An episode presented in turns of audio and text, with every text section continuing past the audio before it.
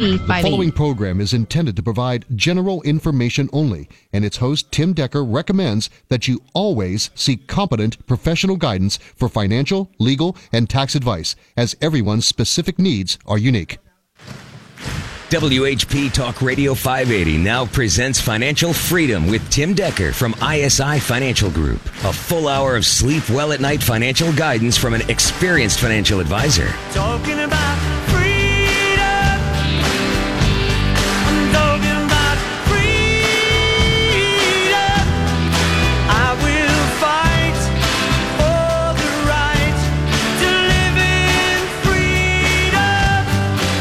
This is your financial show, Central PA. Financial Freedom on WHP Talk Radio 580.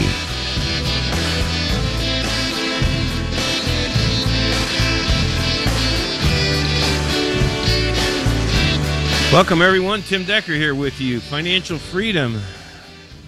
Thank you for joining myself and my awesome producer, Mr. JC, on this beautiful, beautiful Saturday morning here in South Central Pennsylvania. What a beautiful day it looks like we're going to have. Would love to hear from you. Uh, if you want to join the show, uh, you can give me a call with any questions or comments or anything that you'd like to discuss with me.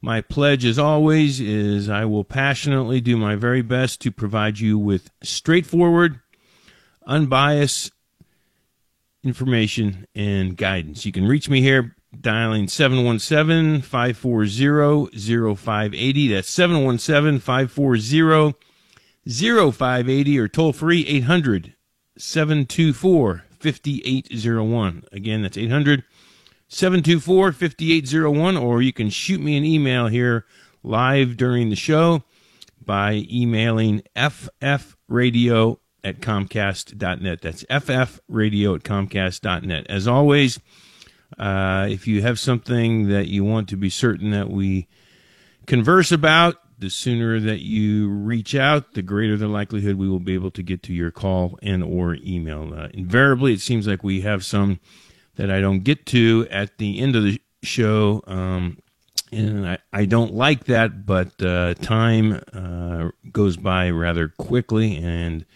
uh, we do take your calls and or email in the order of which we receive them. So would love to hear from you. If you have any questions about your IRA accounts, your mutual funds, uh, your insurance policies, annuities, ETFs, uh, investing in general, you want to uh, my opinion on uh, perhaps any changes you are considering making to your investments, anything, as I said, if it's important to you, it is important to me.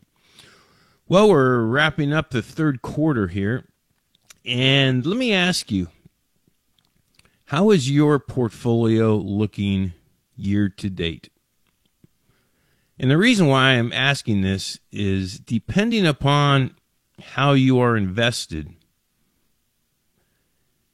is going to have a major impact on your year to date results. Now, let me start out by saying year to date, that being essentially nine months, is an extremely, extremely short time period. And one's results should never, ever be examined through the lens of such a short time period. But I'm going to use this time period to talk about not only how you're invested, but relatively speaking, what are you comparing the returns of your investments to? Would you, as an investor, let's rewind, without knowing the results in advance, which obviously no one ever does, but if you were going to invest, let's say, $500,000 of your life savings on January 1st of this year, and you had a choice to invest that in two types of portfolios, which one would you choose? The first option is simply investing all 500,000 of it in the S&P 500 index. That's it. The other option is investing that 500,000 in a global diversified portfolio which would also include the S&P 500 index. But additionally about 10,000 to 11,000 more companies which would include small as well as large medium growth companies, value, some companies in the real estate industry. And as I mentioned, since it would be a global portfolio, let's assume that that would include roughly a third of it outside the U.S. and roughly two thirds in the U.S. Well, let's let's just talk about this first from a risk perspective. Which do you think is riskier? Investing it all in portfolio 1 which is isolated to strictly the S&P 500 index or portfolio option number 2 which not only owns that but invests in thousands of more companies throughout the world. And let's add one other thing to that global diversified portfolio. Let's say that, that you wanted to include roughly 30% of that 500,000 in things like US government bonds, intermediate term, and also some short-term government bonds. So again, which portfolio would you have chosen from a risk standpoint? Well, any prudent person easily would say the the globally diversified portfolio where I own over 10,000 companies throughout the world as well as some government bonds is substantially substantially more diversified and thus less risky. However, if you look at the returns year to date as of Friday, guess what? The much riskier option, which was strictly the S&P 500 index, would have provided you a return of roughly 10.5% year to date. The global diversified portfolio would have provided you a return of roughly 2 to 2.5. Now, this obviously is with the benefit of hindsight, which we know no one can predict in advance what returns will be. But what I want to talk with you about, and we're going to go to our break here, is I want to talk to you about the difference between process and outcome. Which should you focus on? Which can you control?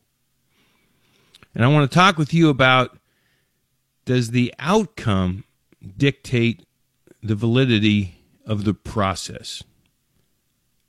Think about that during the break. Does the outcome do the results determine how valid and how prudent the process was that led you to wherever you are. Okay, we're going to take our first break. When we come back, we'll pick right back up again as we are discussing things here this morning. If you have anything you'd like to speak with me about, love to hear from you. You can reach me 717 540 0580, toll free. It's 800 724 5801, or shoot me a quick email here live at ffradio at comcast.net. I'm Tim Decker, and this is the program where we do our very best to look out for your best interest, not the interest of Wall Street. We'll be right back.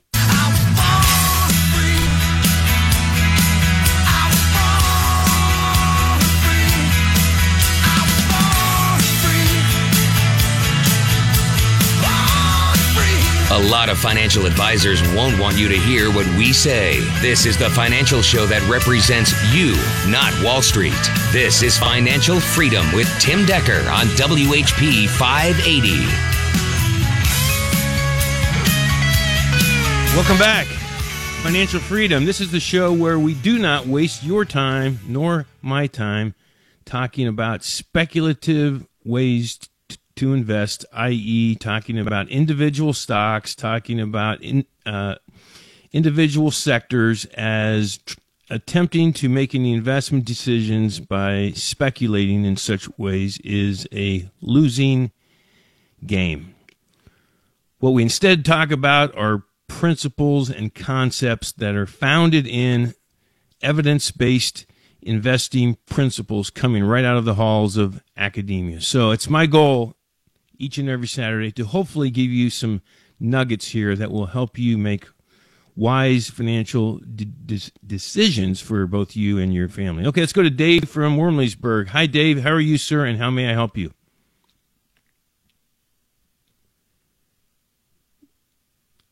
Dave. Okay.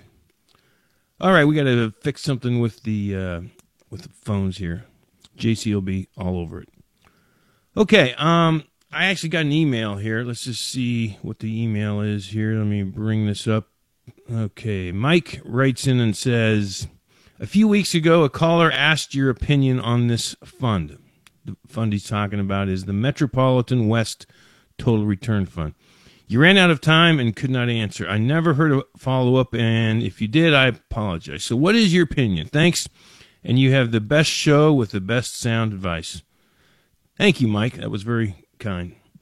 Um, the Metropolitan West Total Return Fund is a very popular bond fund, which I have actually seen added um, over the last few years to many 401k plans, actually. Um, and depending upon a financial advisor that you may be working with, they may even be recommending it. I would not recommend it. And the reason why is um, the r- reason that it has become so popular has to do with something referred to as recency bias. You may have heard me talk about this before, Mike, but recency bias is simply the bias that we as human beings have and the way that our brain is wired to assume that what has recently been taking place will automatically continue to take place or is very likely to take place. And what we know in the world of investing, recency bias is a very dangerous thing. It may be something that is reliable when you're looking at shopping for, say, a washing machine. You may go on to Consumer Reports and look at the different brands and see what brands have been the most reliable, say, over the last three, four, five years. It may be reliable to evaluate what kind of vehicle you're going to purchase. But in the world of investing, recency bias is a very dangerous thing because what we know and what the evidence clearly shows is what has been performing well recently is not necessarily going to continue to do so. In fact, when you look at the academic research that has been done on this, you'll find that quite often when they have looked at the top performing mutual funds, say over the last five year, five years, and those that let's say were up in the top quartile, when you look at the persistency of the following five years, how many of those top performers ended up re- remaining in the top quartile? The vast majority of them do not. In fact, many of them actually end up in the bottom quartile. So when you are thinking about this fund, the Metropolitan West uh, Bond Fund, what has been so attractive to so many people is this fund has had over the past several years one of the best returns of bond funds out there. However, when you look at the actual expenses of the fund and you look at how the fund is managed, what you're going to find out is the expenses relative to low cost index funds are much higher.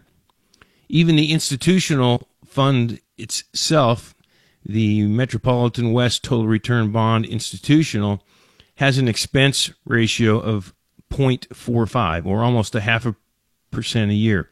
Versus if you go with a low cost institutional price government bond fund, say through Vanguard or Fidelity or wherever, your expenses are going to be roughly a third of that, if not less. Number one.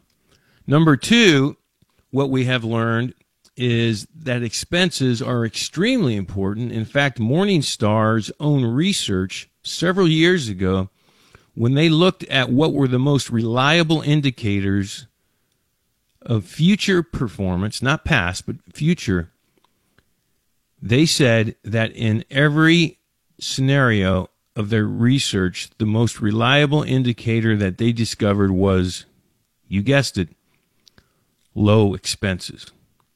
So that's one thing.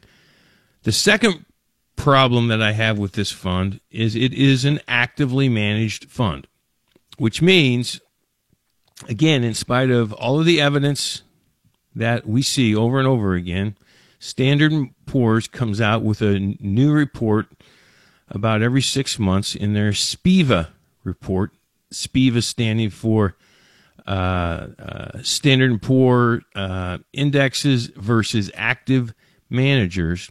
What we see is over long periods of time, say 5, 10, and the longer you go, the more this becomes obvious that active managers, whether it be stock funds or bond funds, again, the vast majority of them are not able to compete with and keep up with what is available for everyone out there which is a low cost index fund. And the reason why is predominantly it's the higher expenses that they have to overcome as a hurdle up front. But additionally, you have managers that are trying to find mispriced securities that they think are selling at a price that's too low or selling at a price that's too high that they will sell, or in this case, when you're looking at bond funds, there is an attempt to not only choose bonds that they believe are going to have higher future returns, but they also make an attempt to speculate on what they believe interest rates are going to do. And if you remember, I think I talked about this last week, the Federal Reserve Board controls short term rates which affects things like money market rates and CD rates and prime rates at the bank, but they do not control bond market rates. So, in summary, I'm not a fan of this fund. I would never recommend it, nor would I recommend any other uh, uh, actively managed bond funds where you have managers attempting to speculate and believe that they can identify what's going to happen to interest rates in the future. The other thing that I would say is the average credit quality of this bond fund. In other words, when you look at the actual bonds, Morningstar, and I'm looking at it right now, is showing that the average credit quality of this is triple B, which is right above, just right above the level of what we call junk bonds. And what I want and what I would suggest for you is you want in your bond holdings bonds that are predominantly U.S. government bonds and definitely everything being investment grade because the whole purpose of your bonds and your bond funds is to be the shock absorber, is to be the safety valve when your stock holdings and when the stock markets throughout the world go through periods of decline. And if you go back to 2008, when we had that major decline, which began at the end of 2007, October 9th, 2007, and went all the way down through 2008 and finally bottomed out March of 2009, a good government bond fund was an investor's best friend. I can tell tell you for a fact, having held these in our clients' accounts is exactly what allowed our clients to remain invested, to get through that temporary decline, which is p- painful for, for many individuals, but for investors who had government bonds and very, very safe, high quality investment grade bonds, our funds had returns anywhere between a positive 5 to 10% that year. So I hope that helps. Active management, I don't like it. Why? Because I like to go and follow what the evidence shows, which shows it's a loser's game. It's too expensive, and the quality of the bonds are not as high as I would like to see. So, hope that helps, Mike. Okay, JC, do we still have uh, that caller? Okay, let's bring him on real quick. Hi, Dave. Thank you for your patience. How may I help you, sir? Hi, uh, Tim. This is Dave from Wormleysburg. I got cut off the last time. That's all right. Okay, my question is I understand that there seems to be a, a lot of trouble in the economy when two things happen. When the uh, when the uh, ten year Treasury bond yield is say three point one zero, and the thirty year Treasury bond is like three point one five. When they get too close together, does that uh, sort of show something bad is going to happen in the economy? I have no idea. And the reason why I say I have no idea is I want to tell you the honest truth. But you know what? No one else does as well because when you when you look at the research, which I've done, uh-huh. um, what you'll see is at times it has, other times it has not. In other words, there is absolutely no evidence that is reliable that we can look to that will be a precursor and provide us with a confident answer to what you're asking. So what what I would suggest, Dave, is you can find that information and different things that you read of interest, but there is no evidence that indicates that there is any reliable indicator that we can use when we're looking at a flattening yield curve, which is exactly what you're talking about, where long term rates come more in line with shorter term rates, that we can use as any information that can help us be a better investor. We cannot use that because, as the academics have looked at all that, it, it, it there is no reliable, consistent pattern that we can see as a result of that. So sometimes it happens, sometimes it doesn't. So find it of interest, but I would not cause or I would not encourage you to use any of that information as a way to think of changing how you invest. Keep your investing go, uh, uh, principles and process, have them guided by your goals, your financial plan, and all this other information that's out there, always remember the markets know the same thing that you're asking me. Thus, all of that is actually reflected in and baked into the cake. So I hope that helps you, Dave. I, I have to go to the news, but thank you very much for the call. That was an excellent, excellent thought and question, and I hope that helps. Thanks, a lot, Tim. You've been a, you, a lot of help to me. Thank you. Appreciate it. You are welcome, sir. Absolutely. All right, go to the news. We come back. We'll pick right back up. Would love to hear from you. 717 540 0580 or toll free 800 724 5801 or shoot me a quick email here live at ffradio at comcast.net. We'll be right back. Sleep well at night financial guidance from an experienced financial advisor. This is your financial show, Central PA. Financial Freedom on WHP 580. Once again, here's Tim. Welcome back. I love that song. Uh, I have been blessed. I sincerely have been blessed. I'm very fortunate and have a lot to be thankful for. And one of the things that I'm thankful for is that I'm able to spend time with all of you here on Saturday mornings, and uh, I will always be grateful for you taking the time to uh, uh, join me. And hopefully, over the years, over the 25 plus years that we've been on the air here in central Pennsylvania, in one way or another, I've helped you and your family. Okay, let's go back to the phones. We have, I believe, Mary from Hanover. Good morning, Mary. How are you? Good morning. Nice to listen to your show. I think you are similar over the years to Bob Brinker. Do you know who Bob Brinker was? He was a wonderful man who was on the air for years, and then he just seemed to, I guess, retire.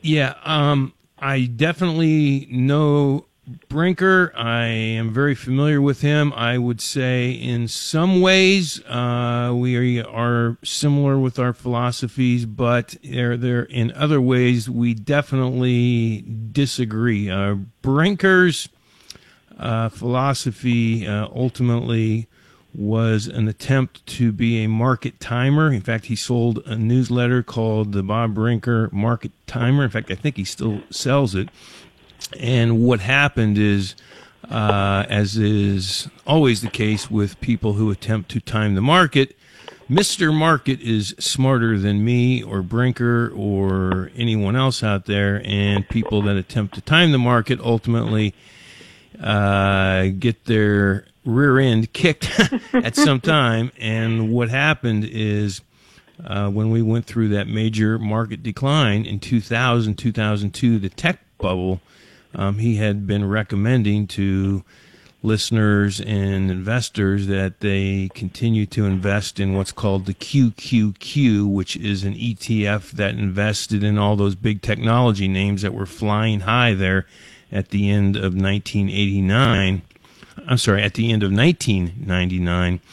And for those that followed that advice, um, they paid heavily as those types of stocks tumbled between 2000 and 2002 at a pace of roughly 75 percent oh my. or more. So I that didn't... ultimately brought you know that really put a black eye on him and uh, his favor favorability and following. Uh, suffice to say, uh, became less and less. So but, what I thought of you when I said that was you explain things. He used to explain things a lot. Oh, okay. And this okay. was well, back in 1991 when I was listening to him, not any time recently because I haven't I heard got you.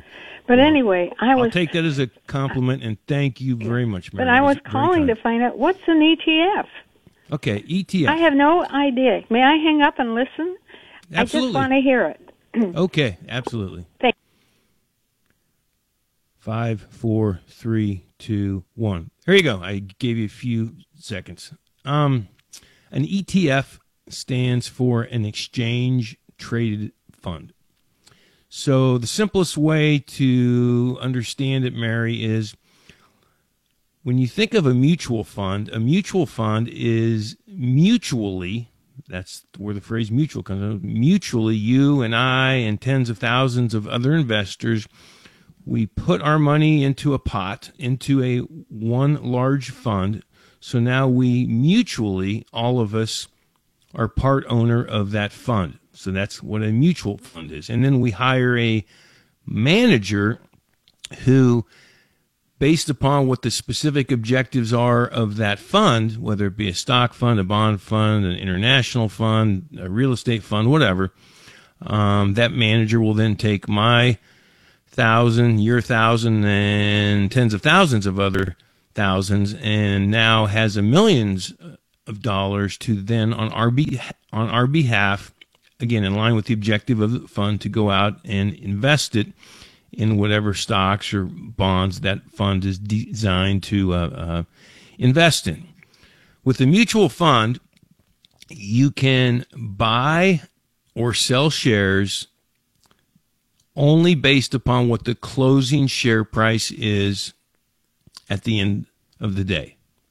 You cannot trade, you cannot buy and sell mutual funds during the middle of, of the day while the market's open. So that, that means you're not able to buy and sell what's called real time.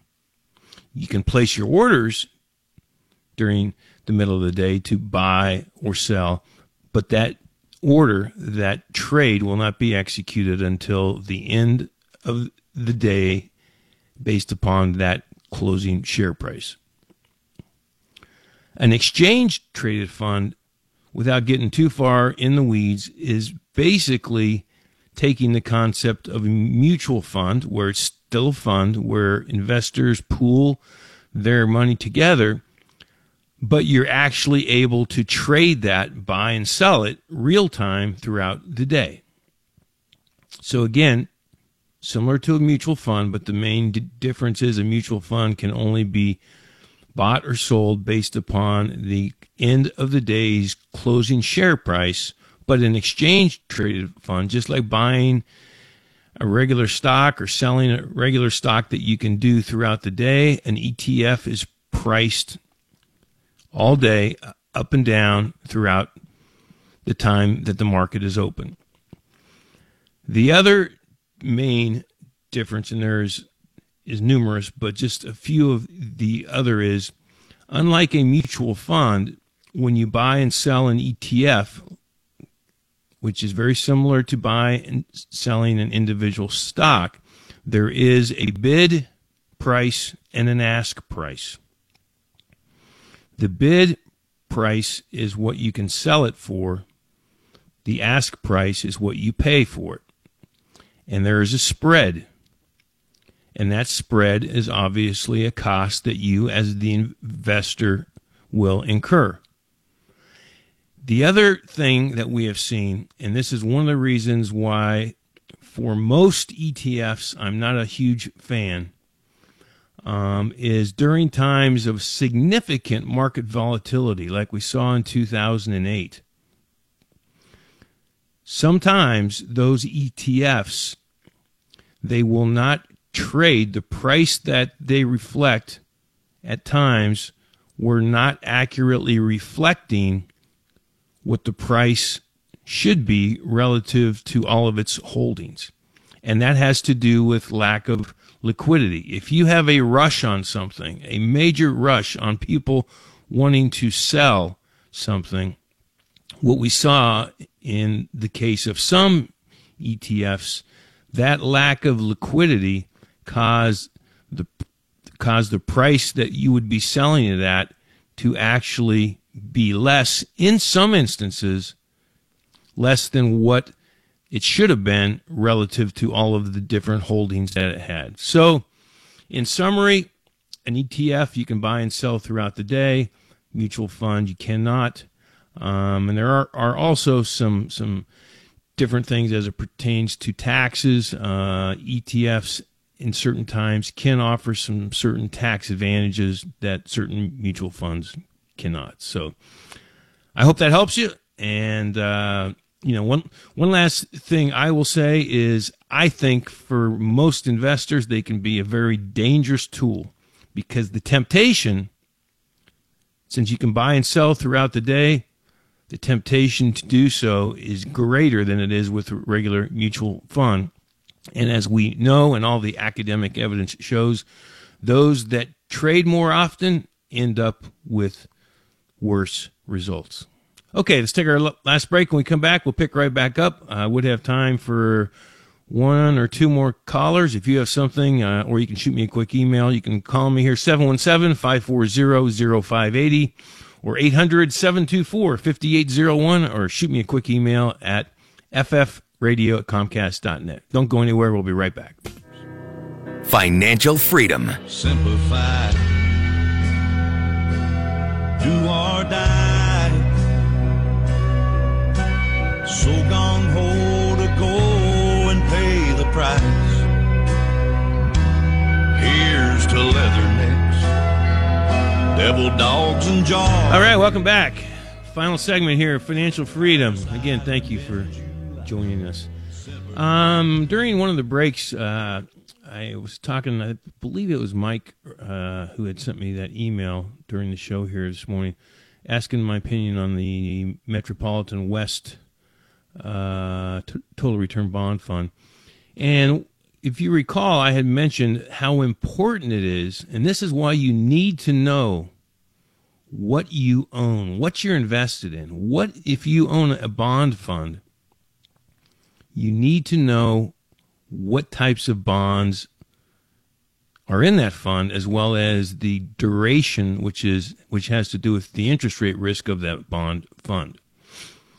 And a great test is to go back and see, okay, how did this fund hold up in 2008? Because remember, you want your bond funds to be like I said, the shock absorber, the airbag of your portfolio. And if there's ever a time you want them to do what you're hoping they will do, it's during the time such as 2008 when we saw the second sharpest stock market decline here in the U.S. since the Great Depression. I mean, from peak to trough, which was, like I said, from October, uh, October 9th down through March 9th of 2009, the S&P 500 index here in the US had a decline of roughly 55%. Well, let's look, which is what I did, what this metropolitan West total return bond fund's return was. According to Morningstar, which I'm looking at right now, um, while the average investment grade bond fund had a positive return, which I told you this is what you want ideally, had a positive return. Uh, I'm sorry, the the the Barclays U.S. Aggregate Bond Index, which would be very similar to like a Vanguard Total Return Bond Fund, was up a little bit more than five percent. This Metropolitan West Total Return Bond Fund had a negative return, which is what you don't want. It was down a little over 1%. What you want is you want your bonds, again, to not only hold up, but if you own pre- predominantly U.S. government bonds, which I'm a huge fan of, then the majority of the time, not every time, but the majority of the time when we've had major bear markets in the past, they have actually not only held up, but have actually gone up. So, hope that helps. At the very beginning of the show, I was talking about the two portfolio choices that you could have made at the beginning of the year. One was investing everything in the S&P 500 index, which now, if you look at the returns right now, would have provided you a return of roughly around 10% year to date?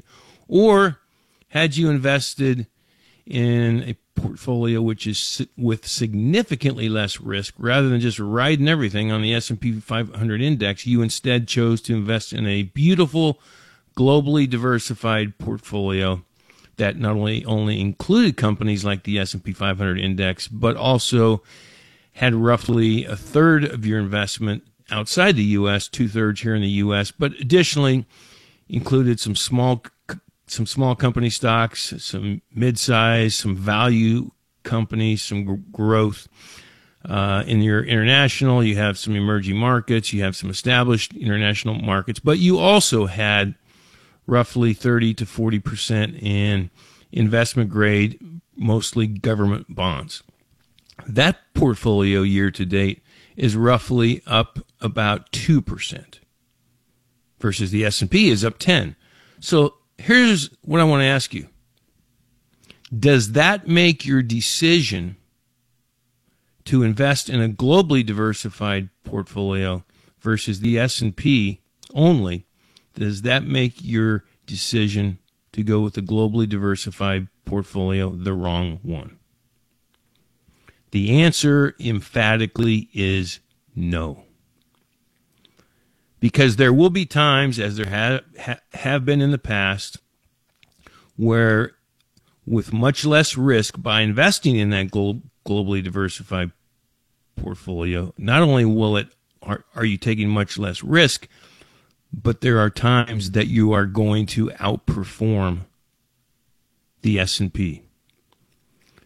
And you never want to unvalidate the process that you chose as your way of investing, if it's guided by sound, evidence based, academic research, because in the short term, and we're only talking, you know, nine months here, the outcome is not what you wished it would be.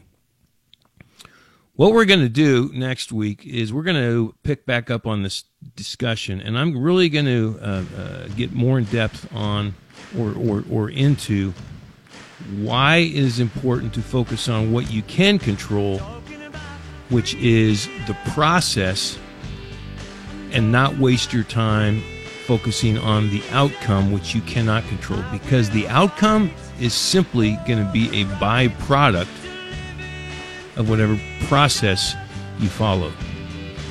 So it's important to have a process that, again, is evidence based, is grounded in academic research. And if you use that and you follow that and you have the discipline to stick with it, the outcome over time will take care of itself. Well, we're going to say goodbye. Thank you again for your time. I hope this was helpful, and I look forward to being with you next week. Remember, in the world of investing, it's not ever easy to do the right thing.